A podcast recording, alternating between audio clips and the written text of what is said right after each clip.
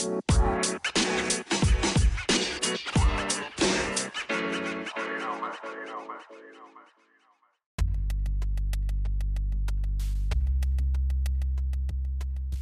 my American listeners, when you hear the name Rutherford B. Hayes, what do you think of? For most Americans, nothing really comes to mind when the 19th President of the United States is mentioned. Hayes is generally considered a rather unremarkable and unmemorable president. In scholarly rankings, Hayes is usually ranked as an average to below average president. In the most recent of these polls, released in June of 2022 by the Siena College Research Institute, Hayes was ranked 31st out of the 45 men who have served as President of the United States. For frequent listeners of Historia Obscura, Hayes may be notable for how he came into office through the Compromise of 1877, which prematurely ended Reconstruction and left American race relations in shambles. For others, he may be best known for his deadly suppression of the Great Railroad Strike of 1877, which saw roughly 100 deaths in the bloodiest labor confrontation in U.S. history. Hayes is also remembered for his assimilationist approach to the Native American question, supporting the division of Native American reservations into private land plots and the education of Native American children in Western Christian schools. Of course, Hayes is also remembered positively in some respects. He believed, in my opinion correctly, that it was important for the American dollar to remain on the gold standard, vetoing the potentially dangerous introduction of silver backed currency as a short term solution to a financial panic. Hayes also instituted large scale civil service reforms in order to promote meritocracy instead of cronyism, which was a component of the rampant corruption under his predecessor, Ulysses S. Grant. And in a small South American country, Hayes is revered for his arbitration to end a bloody war that killed off an entire generation of young men and almost resulted in that country being carved out of existence by two regional hegemons.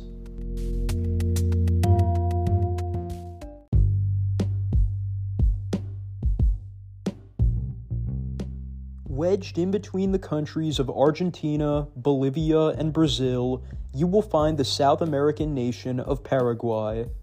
With its capital at Asuncion, Paraguay is very sparsely populated with just over 7 million people, approximately equal to New York City's population, inhabiting a country the size of Montana.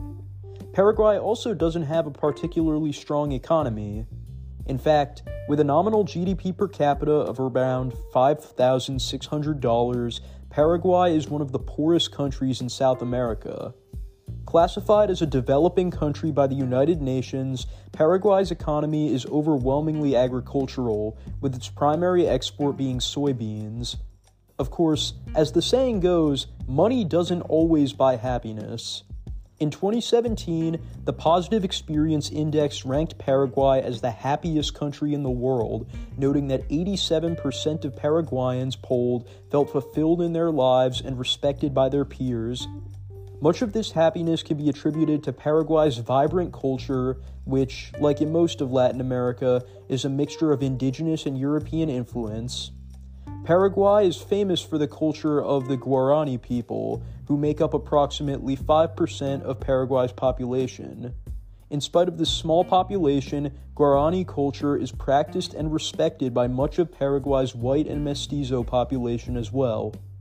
Paraguay's history has been turbulent, to say the least. Since declaring independence from Spain in 1811, Paraguay has been ruled by several repressive dictators, the most recent of these dictators was Alfredo Stroessner, who came to power after a 1954 coup d'etat. Under Stroessner, a militaristic fascist of German origin, fugitive Nazi war criminals found safe harbor in Paraguay. It was also during Stroessner's regime that thousands of Paraguayans fled the country, primarily to Argentina, but also to the United Kingdom, Spain, and the United States. Over 25,000 Americans claim Paraguayan ancestry, with the largest concentration of Paraguayan Americans being in Somerset County, New Jersey. The regime of Stroessner, who was deposed in 1989, did not even mark the most catastrophic era of Paraguay's history.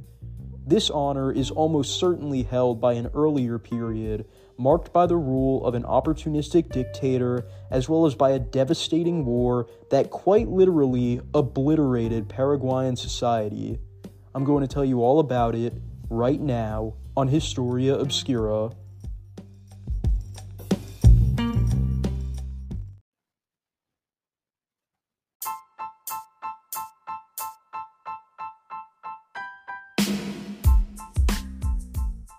Welcome to Historia Obscura.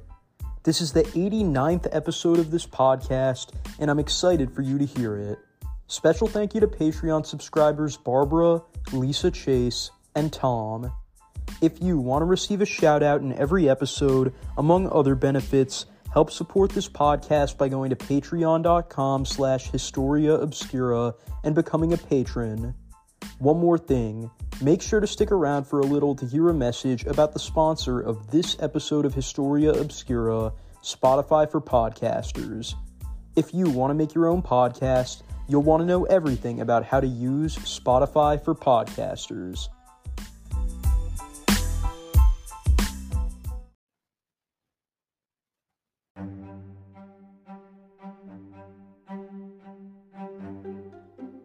Root of the Paraguayan War can be traced back to the disputes surrounding the Platine region, a river basin around the Rio de la Plata. Although the Treaty of Tordesillas had demarcated the border between Spanish and Portuguese claims in South America, this agreement did not persist after the colonies possessed by these empires gained independence. In the early 19th century, the Platine region was the subject of multiple skirmishes and even all out wars, primarily between Argentina and Brazil, the most powerful nations in South America. The Cisplatine War, which lasted from 1825 to 1828, was waged by a separatist group known as the 33 Orientals against the Empire of Brazil. The Cisplatine War, in which the United Provinces of the Rio de la Plata, the predecessor state to Argentina, assisted the 33 Orientals, resulted in an Oriental victory and the establishment of Uruguay as an independent country. Brazil got its revenge in 1852, defeating the Argentine Confederation in the Platine War and reasserting Brazilian hegemony in the Platine region.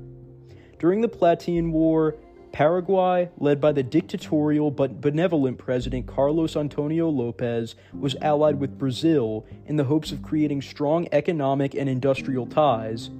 However, Lopez soon became disillusioned with Brazilian foreign policy, which frequently included political and military incursions into Uruguay. Viewing Argentinian and more so Brazilian imperialism against Uruguay and Paraguay as a grave threat, Lopez authorized his son, Francisco Solano Lopez, to oversee the defense sector. The younger Lopez, an ambitious idealist who sought to equalize the power dynamic between Paraguay and her neighbors, turned military production up to 11. By the time his father died in 1862 and he came to power, Francisco Solano Lopez had, through conscription, ballooned the size of Paraguay's military to between 70,000 and 100,000 troops, easily the largest military force in South America at the time. Lopez also cemented an alliance with Uruguay, which was at the time led by the nationalist conservative Blanco Party. But although Paraguay appeared to be a growing power in South America with a righteous grievance against the Brazilian superpower, this image was not maintained for long.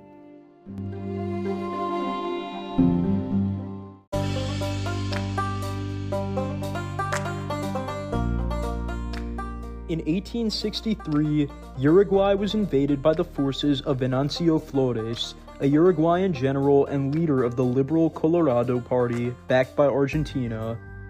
Flores sought to overthrow the Blanco Party in Uruguay and put a pro Argentinian government in power. Outraged, Francisco Solano Lopez pressed the Argentinians for answers, but Argentinian President Bartolome Mitre claimed that Argentina wasn't involved in Uruguay's internal upheaval. Instead, the Brazilian government, led by Emperor Pedro II, took responsibility for militarily assisting Flores' invasion. In response, Lopez decided to deploy the Paraguayan military to support Blanco forces in Uruguay. The problem is, Paraguay doesn't border Uruguay. To mitigate this issue, Lopez asked the Argentinian government to let Paraguayan troops traverse Argentina's soil to get to Uruguay, expecting Argentina to agree due to its long standing rivalry with Brazil.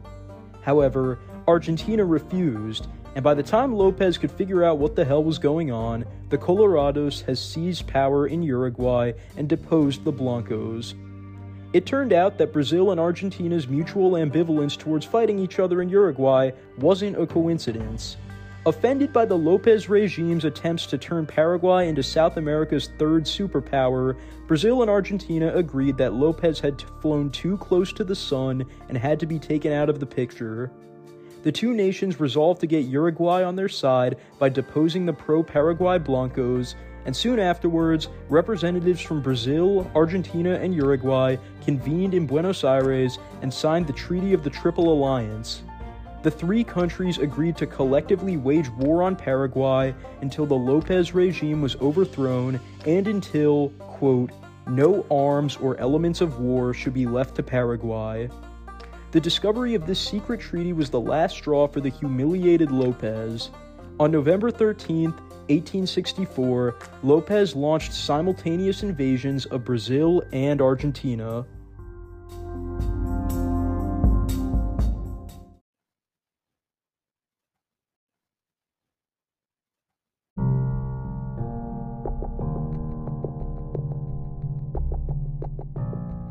Paraguay scored early victories against the Triple Alliance in late 1864 and early 1865. In Brazil, Paraguayan forces captured and occupied the provinces of Mato Grosso do Sul and Rio Grande do Sul. In Argentina, Paraguayan troops invaded the Corrientes province, winning crucial naval battles in the Parana River. Paraguay's military success was aided by its long standing cultural tradition of tasking women with agricultural production, freeing up men to serve as soldiers. However, it soon became evident that a simultaneous occupation of both Brazilian and Argentinian territory was just unsustainable. In June of 1865, Paraguay suffered its worst defeat at the Battle of Riachuelo, the largest naval battle in South American history. The Battle of Riachuelo, in which the Brazilian Navy wiped out practically the entire Paraguayan Navy in one day, resulted in the Triple Alliance taking control of virtually all of the rivers that could be traversed from Paraguay. This prevented Paraguayan troops in Argentina from being armed, putting them on the defensive, and turning the tide in favor of the Triple Alliance. In September of 1866, Francisco Solano Lopez invited Bartolome Mitre and Pedro II to a peace conference in Paraguay, but both the Argentinian and Brazilian leaders refused to end the war until Lopez was deposed. Less than two weeks later, Paraguay won a major victory at the Battle of Curupaiti, which would halt the Triple Alliance's invasion of Paraguay for almost a year. The Triple Alliance bounced back in July of 1868, besieging and ultimately capturing the Paraguayan armory at Humaita, preventing land troops even within Paraguay from receiving arms. Around this time, the increasingly neurotic Lopez became convinced that his own countrymen were planning to assassinate him. Consequently, Lopez had hundreds of people executed, including most of his military officers, over 90% of civil employees, and even his own brothers. Lopez even had his 70 year old mother tortured and executed after he learned that she had given birth to him out of wedlock, all while the Triple Alliance was taking advantage of these mass executions and closing in on Asuncion.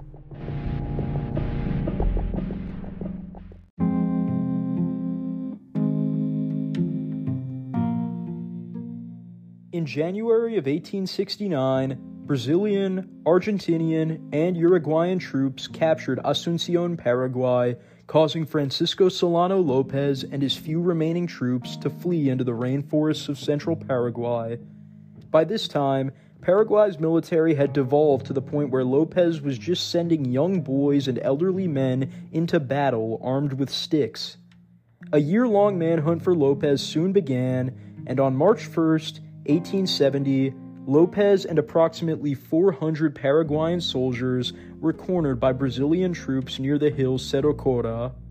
Lopez and his men decided to take a last stand on the hill and fight to the very end. After nearly all of the Paraguayans had been killed or captured, Lopez, who had already been wounded in the stomach by a spear and on the side of his head by a sword, was offered a chance to surrender by Brazilian General Jose Antonio Correa de Camara.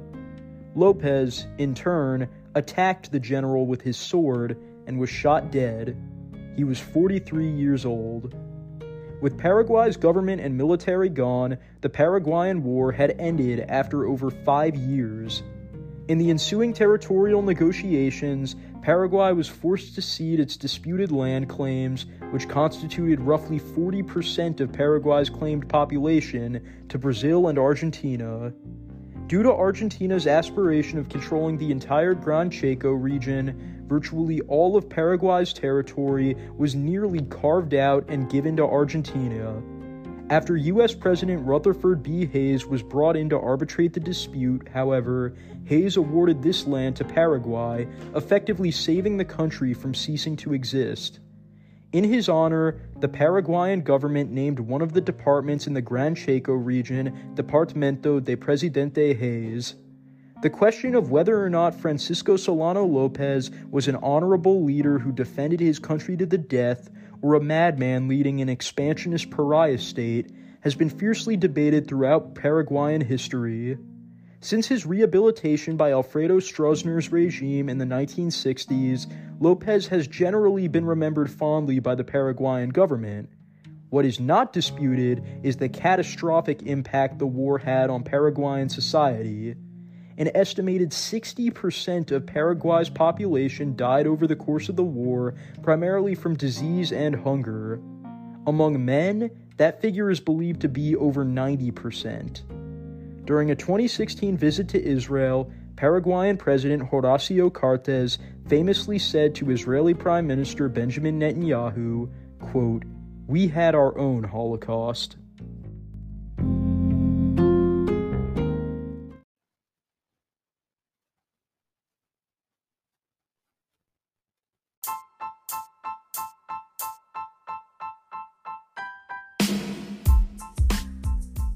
I hope you enjoyed this episode of Historia Obscura. I certainly enjoyed researching it myself. If you want to suggest an episode of Historia Obscura, send me a voice message at podcasters.spotify.com slash pod slash show slash Historia Obscura slash message.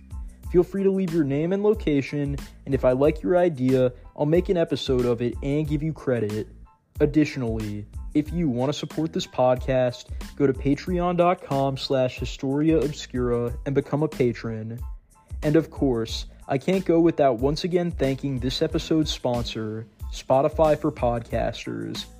They are by far the easiest way to make a podcast, so if you want to make your own, go to spotify.com slash podcasters.